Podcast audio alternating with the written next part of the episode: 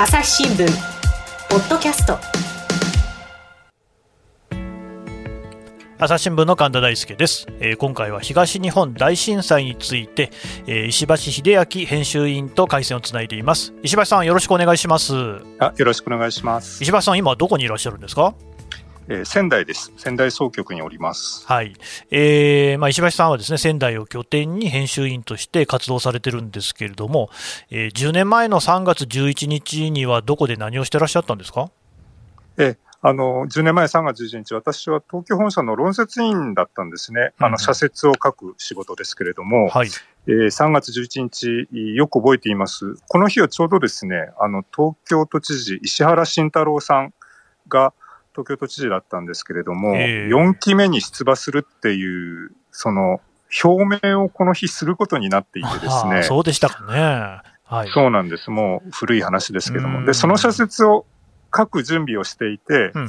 で、ちょうどテレビで都議会で、えー、石原さんがあ次も出ますという表明をし終わったあたりでですね、大きく揺れ始めてですね、うん、えー、論説委員室だったんですけれども、で、その石原慎太郎さんの社説はまあ幻の社説になってしまって、うん、えー、その日はまあ何人かで手分けをして、え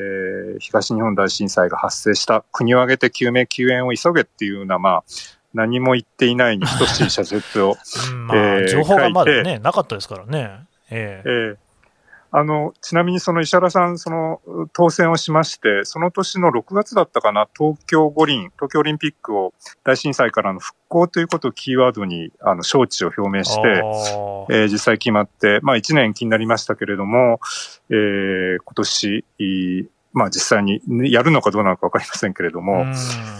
で、まあその復興五輪の年に私がその幻の社説を書き損ねた私がこうやって被災地にいるっていうのもなんか因縁かなというふうに思います。あの、私当時はですね、名古屋本社の社会部の記者で、で、よく覚えてるんですけど、私泊まりだったんですよ。で、夜になるにつれて、本当最初は全然状況が分かんなかったんだけど、少しずつあの、はい、状況が分かってきて、一番驚いたのが夜にその、なんか200人とか300人とかの遺体があの浜辺で見つかったよっていうようなね、一報があって、はい、それにすごく、え、そんなに人が亡くなってるのかって、その時まあね、本当はそれよりも桁の全然違う数がなくなっているわけなんですけれども、最初はそういう状況だったっていうのを覚えてるんですが、石橋さんってそういう時って、はい、どうなさってました？私もそのニュースよく覚えています。うん、あの、10時半ぐらいだったですけれども、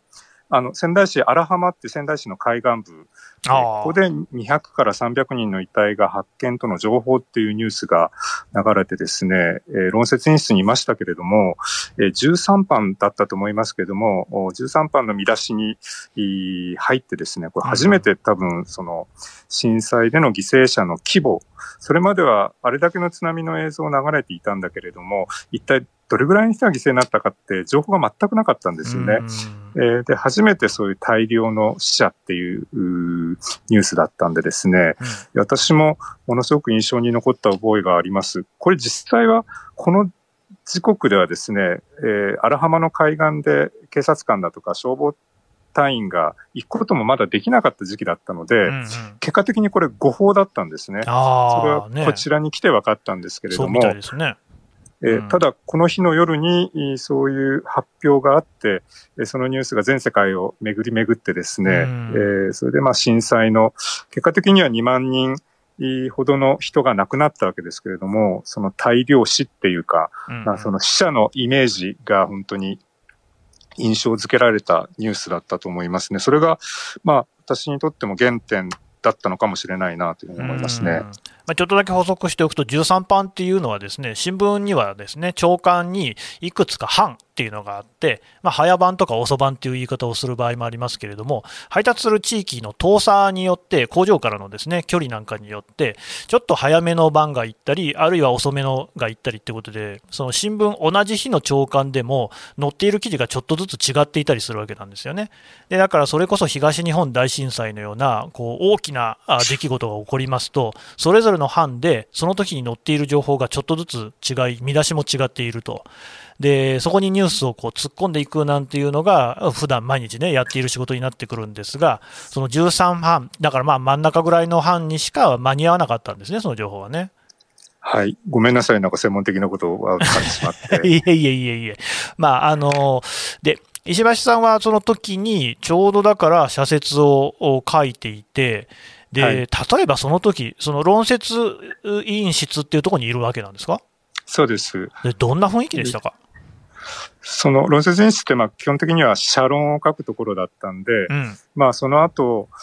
例えばその脱原発の社説をどうするかっていうことで、結構論説委員の皆さん、あいろんな議論をしたりですね、うんうん、あとそれからもうこれはその文明論その文明の、文明のリセットを図るべき時期じゃないかだとかですね、うん、えー、これあの、高度成長だとか、その経済成長だとか、そういう成長っていう神話が崩れたんじゃないかだとか、まあそういう皆さん、高尚な議論をする場なんですけれども、はい、まあだんだん、私もともと社会部の出身なので、えー、やはり、その、こんな時に論っていうのは本当に力があるんだろうかっていうことを本当に自問させられたんですね。一方で、社会部の同僚たち、あるいは後輩たちってもう現場にどんどん入っていって、えもう壮絶なあ事実、えー、をどんどんリポートしていると、まあそんな中で、本当にあの論に何の力があるかっていう、まあ本当にその災害は会議室の中で起きてるんじゃなくて現場で起きてるんだって本当に叫び出しそうになるぐらいですね。まああの、論説は論説でやるべきことはあるわけですけれども、やっぱりその現場の力っていうのが大きいなっていう思いがあってですね、まあそういうこともあって、えー、しばらくあの論説にはいたんですけれども、もう一回現場に出たいっていう希望も出して、それで、えー、震災の2年半後、2013年の9月から、うん、えー、仙台に赴任をして、えー、震災のことをいろいろ取材をすることになりました。うんうん、もうそれからずっと仙台にいらっしゃるんですか？そうなんです。もう長くなっちゃいました。7年半になります。だから全国紙の記者で、これだけ地方にずっといるって、まあ珍しいといえば珍しいんですけれども、うんうん、えー、やっぱりその現場に長くいることで見えてくるもの、うんえー、どうしても震災って大きな出来事なので、まあ今もそうですけども、3月11日近くなると、東京本社の記者が、えー、やってきてですね、はい、えー、で、まあ東京の目線っていうと怒られちゃうかもしれないけれども、えー、たくさんの記事を書いていくんだけれども、やっぱり地元にずっと継続しているからこそ見えてくるものを、まあ地元に継続していると見えてこないものもあるんですけれども、まあそういったものもちゃんと拾っていかなきゃなっていう思いが、あだんだんだんだん強くなってですね、えー、ずっといさせてくれっていうふうには言って、えー、ずっと見続けています。もともと石橋さんがその東北のご出身というわけではないんですよね。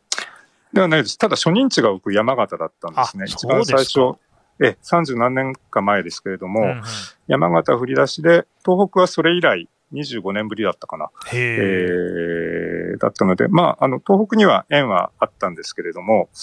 えー、でももう、だいぶ東北人になっちゃいました。なるほど。でもそれだけ根を下ろしたってことなんだと思いますが、やっぱりその日頃からその震災関連の取材をしてらっしゃるんですか？え、えー、あの、私、自治体、あるいは県庁だとか、そういう行政も回りますし、うんうん、いくつかの被災地、時々まあ、ぐるっと何の用もなくて回ったりしてですね、知り合いに会ったりしてお話を聞いたり、いもしています。まあど、どう取材してるって、まあ日常なのでですね、なかなか難しいですけれども、ただ、あのー、その風化っていうこともよく言われるんですけれども、現場にいる限り書きたいことはもう次から次へとあるというか、震災まだまだ終わってないって思いもありますし、あの、日々、震災に関連する取材を何がしかしてるかなっていう感じですね。なるほど。じゃあ、ここでですね、ちょっとその普段のですね、石橋さんの取材の一コマというか、その様子をちょっとですね、表した音声がありますので、これを聞いていただきたいと思います。はい。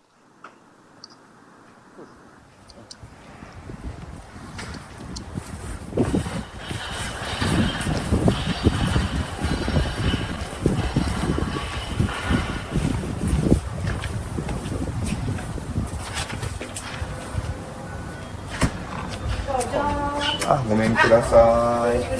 おお、こんにちは。どうも初めまして失礼します。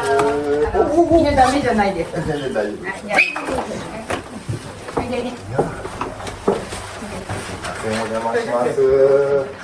ここにあ、なる。ほど。重くて運べなかった。もうほら二十歳でやめようかと思ってたから十分間に合うと思ったんだけど、やめられなくなっちゃったので、もう一つ増やそうと思って。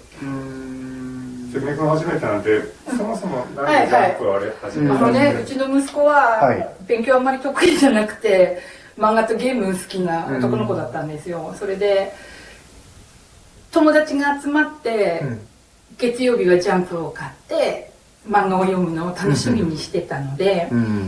まあ、息子が亡くなった後に、たまたま避難所に、えー、入ってくれたボランティアさんが、はい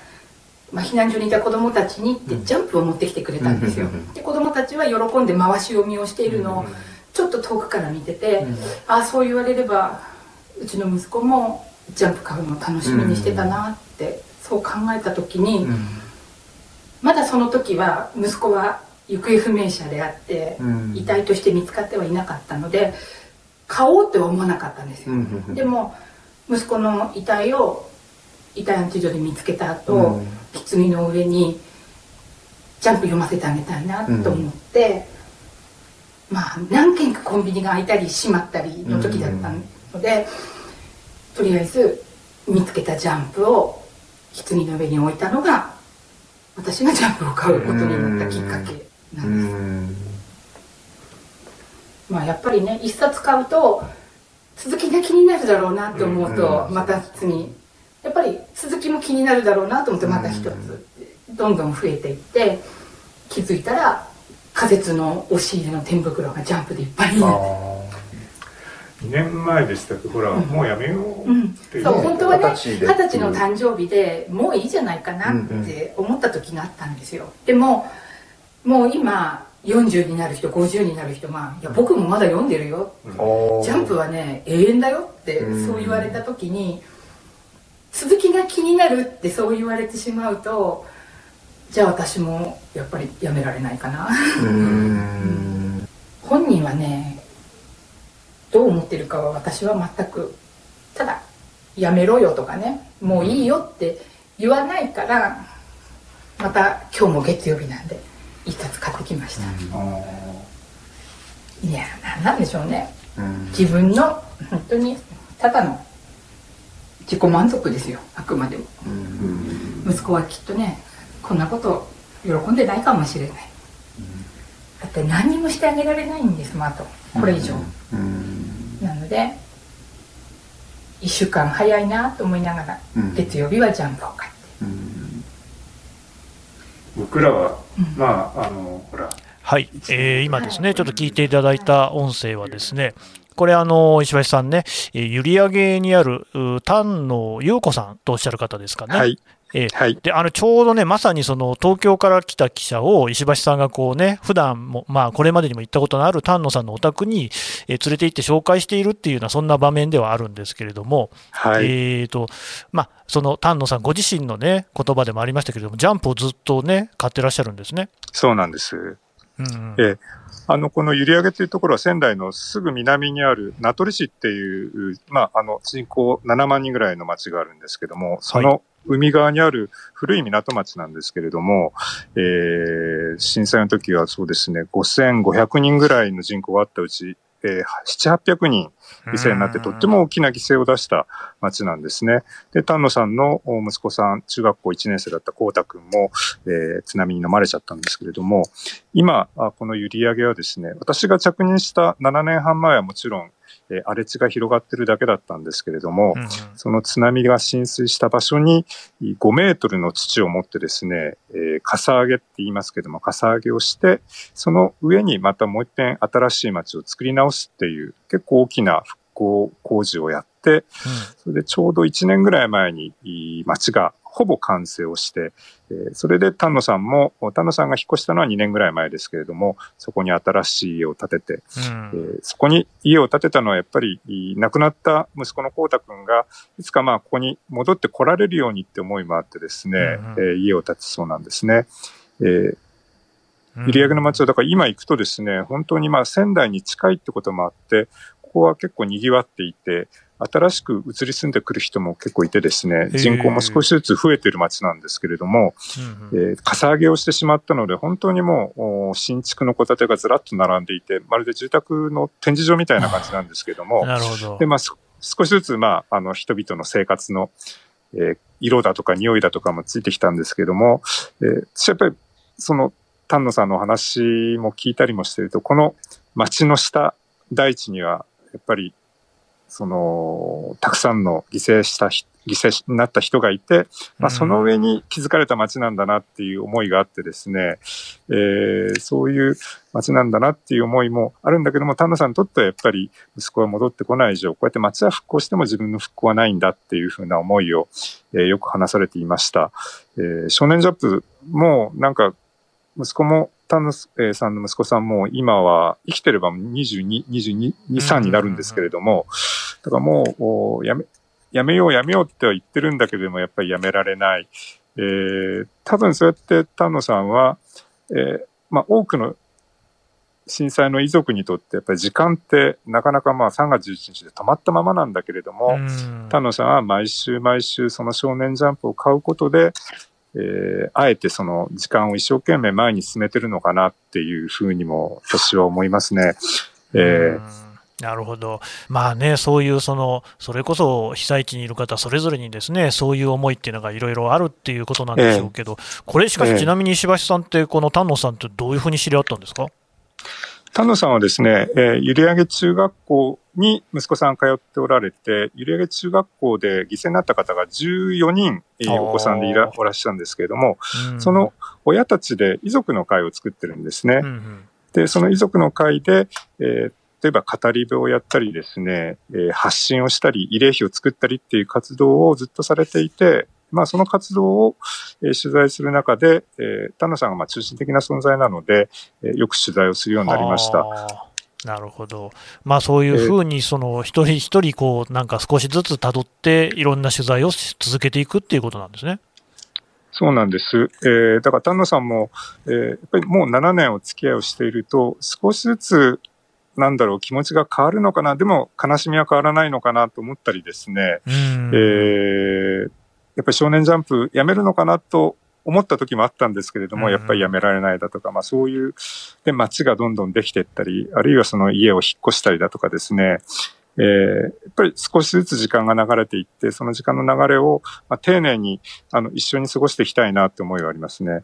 まあね、今の音声の中でも、おそらく丹野さん、涙声になっておられて、だから、はい、あの月日が経っても、そんなに簡単にね、忘れられるっていうことではないんだろうなっていうのを改めて感じますね。うん、はい、うそうだと思います。朝日新聞、ポッドキャスト。共に考え、共に作る、音声による新しい報道の形。朝日新聞、ポッドキャスト。国内外250を超える取材拠点約2000人の記者が追う世界の今地域の声しかし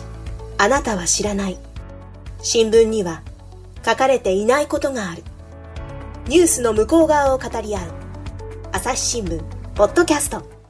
どうでしょう？なんか、例えば他にその石橋さんの中でですね、えー、こんな記事、記憶に残っているなんていうのが、まあもちろんね、たくさんの記事を書かれてるから選ぶのは難しいと思いますけれども、なんか例えば関連してどんな記事があったなんていうのありますでしょうかね？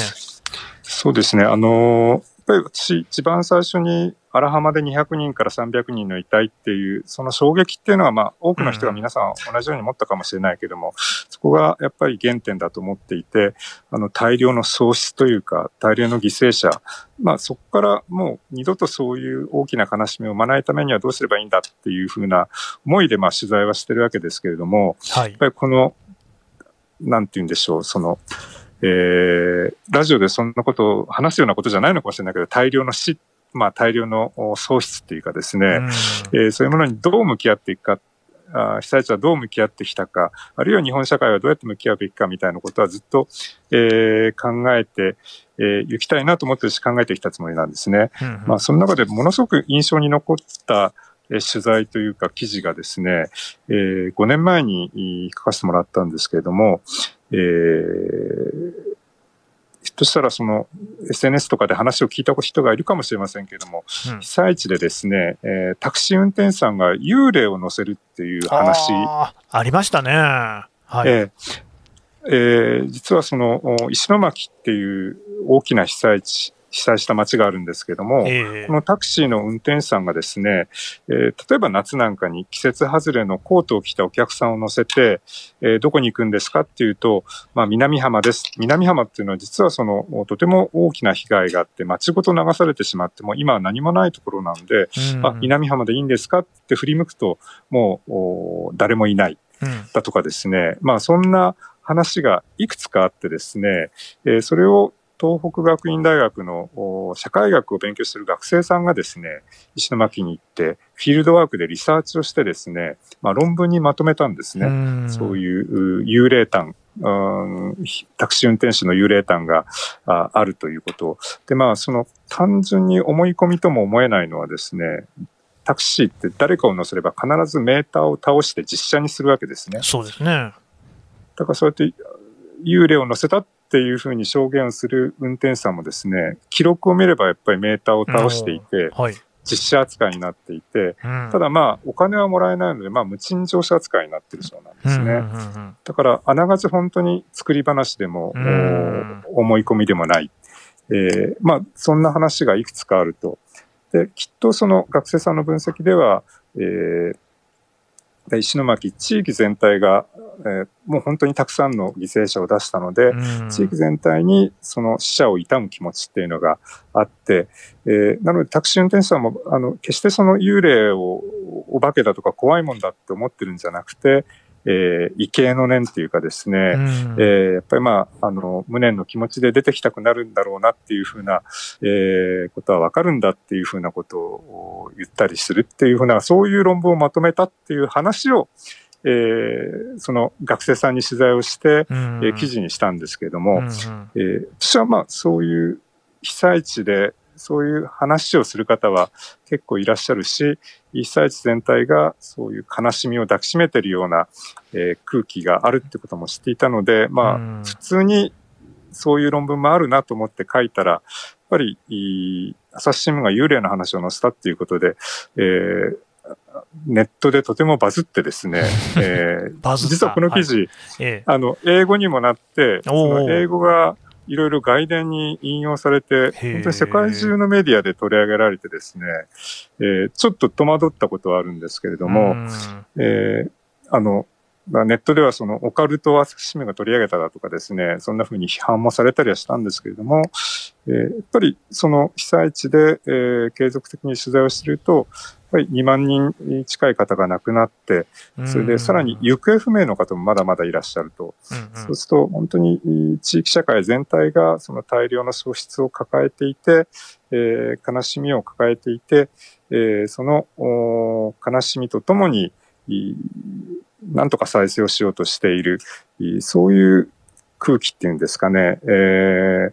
その地域社会の低いところに流れているそういうえー、空気感っていうようなもの、えー、から生まれた話だと思うので、うん、えー、ごくごくその自然な現象だというふうに思ったんですけれども、えー、そういう空気、その悲しみを抱きしめながら復興していくようなあところっていうのは、今もやっぱり被災地全体、もちろん表面的には、えー、綺麗な建物ができて街も完成はしてるんだけれども、やっぱり丹野さんがずっと少年ジャンプを買い続けるように、ずっとその、あの悲しみとともに、復興の歩みを続けてるんだろうなっていう思いがしています。これ、本当不思議な話ですよね。だって、全く何も起きてないのに、実写のメーターをね、えー、切り替える、ね、記録が残るってことは、やっぱりちょっと考えにくいじゃないですか。えー、えー、うん。だから、全くその根拠なしとも言えないけど、まあ確かにオカルトって言われてしまえばそれまでなのかもしれませんけれども、はい、何かそのね、生と死、あるいはそういったですね悲しみを抱きしめるというふうにね、今おっしゃいましたけれども、そういったその空気、雰囲気みたいなものっていうのは、まあ、決してその、まあ、何かをこう割り切れるものではないんだろうなっていうところもやっぱありますよね。ええ。あの最近もですね、不思議な話を聞いたんですけれども、うんこの間2月13日の夜遅くに、東日本大震災の余震と言われていますけれども、震度6強の大きな地震があって、仙台もまあかなり揺れてですね、はい、私もびっくりしたんですけれども、えー、その時に、昔から取材をしている、やっぱり名取の閖上で被災をした、えー、お父さんがいてですね、70歳ぐらいのお父さんがいて、うんうん、えー、お風呂で入ったらもう大きく揺れたんでびっくりして、慌てて転んで頭を打ってしまったらしくて、ちょっと、えー、気を失ってしまったらしいんですね。で、気を失ってる間に、夢というか幻を見てですね、震災で亡くなった人だとか、まあ、震災の後に亡くなった人だとかがいっぱい出てきて、えー、本当にそういうことをリアルに覚えていて、えー、いや、もうそろそろそのこっちに来いって言ってるのかな、みたいなことを思ったんだっていう電話を私にしてきてですね、えー、あの、本当に、まあ、そう震災10年っていうこともあるので、えー、ちょうどそんな思いでいたところに、大きな地震があって、また、あこのどっかで、えー、昔のことを思い出したのかもしれないなと思いながら聞いていました。なるほど。やっぱりなんかそういう話っていうのは結構、もう今になってもいろいろあるんですね。なかなか記事にはしにくい話なんだけれども、はい。えー、やっぱり、そう、沿岸部を車で走っていくと、村ごとに、集落ごとに慰霊碑が立っているし、あぱり今度3月11日には多くの人が手を合わせてツイートをしますし、やっぱりあれだけの喪失をしたっていうところから歩んでる、まあ同じことを繰り返して言いますけれども、そういう地域社会なんだろうなというふうに思っています。なるほど。えー、あのね、お話はね、まだ続きますけれども、一旦ここで引き取らせていただきたいと思います。石橋さんどうもありがとうございました。はい、ありがとうございました。朝日新聞ポッドキャストはい。というわけで、石橋秀明さんのお話を伺ってきました。あの、石橋さん、あの、今回のですね、えー、東日本大震災から10年ということで、はい、雑誌の方にも記事を書いてらっしゃるということですね。はい。えー、朝日新聞社が発行している月刊ジャーナリズムっていう雑誌があるんですけれども、もう出てます。2月号で、え被災した町の取材を続けてということで、えさっき出てきた丹野さん